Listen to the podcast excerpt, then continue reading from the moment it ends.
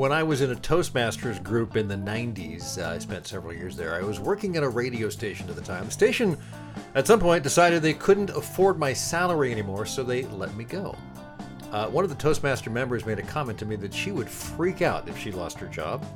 Uh, she'd been in the same company for over 20 years and feared any change.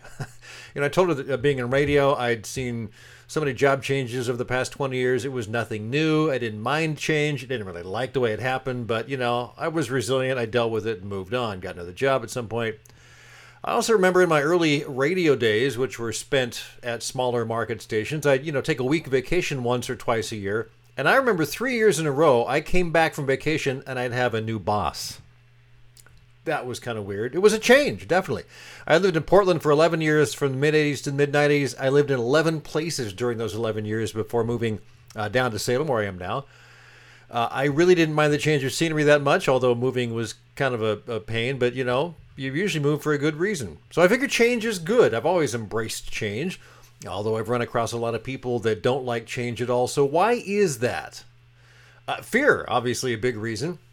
Uh, fear of the unknown, fear that they'll leave the comfort of what they're doing now and not like the change that's coming.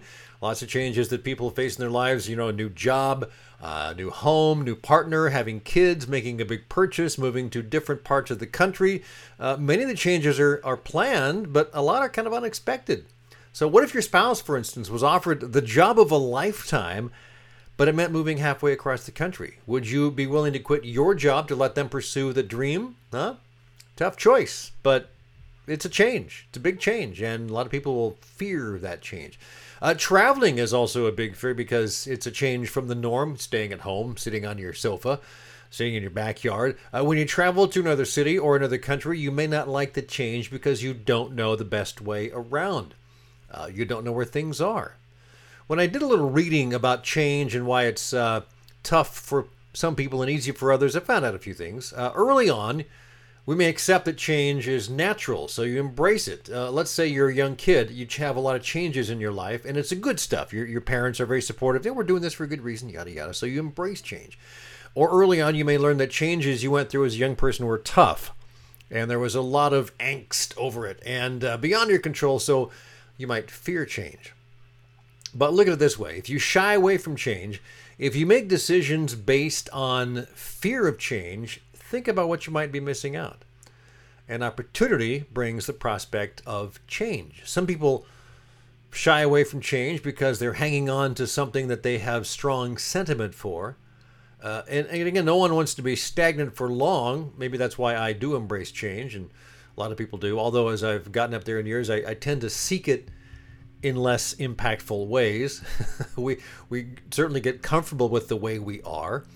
So why change anything when everything is good, for the most part. Even small things, small changes can add variety and spice to your life. Old routines can become hard to enjoy anymore. So if you elect to make change for the good in something small, that might mean starting a hobby, that's a change. Uh, learning a craft, learning a musical instrument, getting out and doing something different like hiking or rollerblading or bicycling, socializing with someone new. It's all good change. So don't fear change. The simple fact that a change comes upon you either by choice or by circumstances can mean that what you had you no longer have. Embrace it, but that's life. Things change. Time for the trade show tip of the week. Uh, speaking of changes, when it comes to trade shows, there are always changes happening, whether it's changing your exhibiting schedule or changing the focus of your marketing based on new products or services or dealing with the changing booth staff because, you know, let's face it, there's a lot of turnover, or there can be in uh, business these days. Uh, dealing with change means being prepared. So take time regularly to discuss possible changes with your management and staff. Plan and schedule to deal with the updated graphics or a different exhibit footprint or adding new shows to the schedule or reducing the number of shows you're exhibiting at. Knowing what changes are coming and being prepared for them is better than the alternative. So, uh, you know, you don't want them sprung on you. Do your best to be prepared as you get closer to them. All right, so this week's one good thing. Uh, it's got to be my new iMac. I, I, I got this, uh, what, three or four days ago. By the time you are seeing this on Monday, uh, here on Trade Show Guy, Monday Morning Coffee, um, it's going to be almost a week old. I know, crazy, huh? Uh, but it's the big 27 inch. I've been I've been looking at this for years. Finally, it was it made sense to get it. I'm I'm I'm changing. I'm I'm slowly letting go of my old laptop, uh, the MacBook Pro from 2011. So this thing is eight years old, and it's been a great machine, and it still is a great machine. I'll continue to use it on the road, uh, but uh, now I no longer will be using it at home once I move every once I move everything over from there to here, and that's not always easy. Getting some of those old programs to work on the new uh, computer, yeah, it's change. It's change. It's good. I, I like it.